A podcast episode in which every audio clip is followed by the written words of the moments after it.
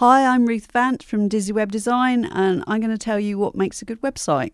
Today we're going to talk about intranet on the back of your WordPress site. Okay, so an intranet can be for all your staff members. So there's documentation, maybe newsletters, and all the information that you want them to be able to share, but you don't want the general public to be able to see.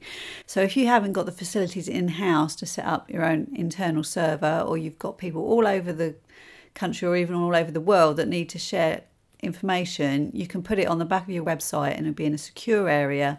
They'll have a login. You have certain team members that can edit and upload information, and other people that can only view information.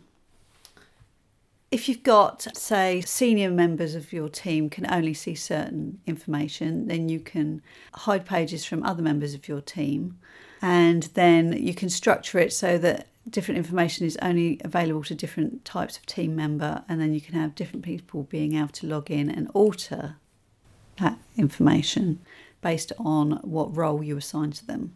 So you're all looking at the same information, information that's got to be shared internally, and it's quick and easy. People can upload stuff, you can send each other messages. If you want to go that far, you could even add forum onto it if if you needed that kind of structure because uh, if you've got daily updates or weekly updates and you can see what other people in your team are doing even if you don't physically interact with them if you're in a remote location then you're all feel more of a team or we'd build another completely separate section with different templates different navigation everything that goes on the back of your wordpress site that you can only get login if you've been specified as a team member and then you only get into the pages you're allowed access to based on what role you've got this is all controlled by the plugin which we've talked about previously, which is called Ultimate Member.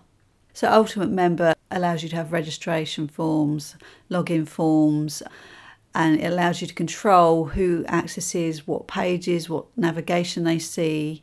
Basically, anything that's on the site, you can control what they see. In my next podcast, I'm going to talk about bbPress Forums, which is a plugin for WordPress.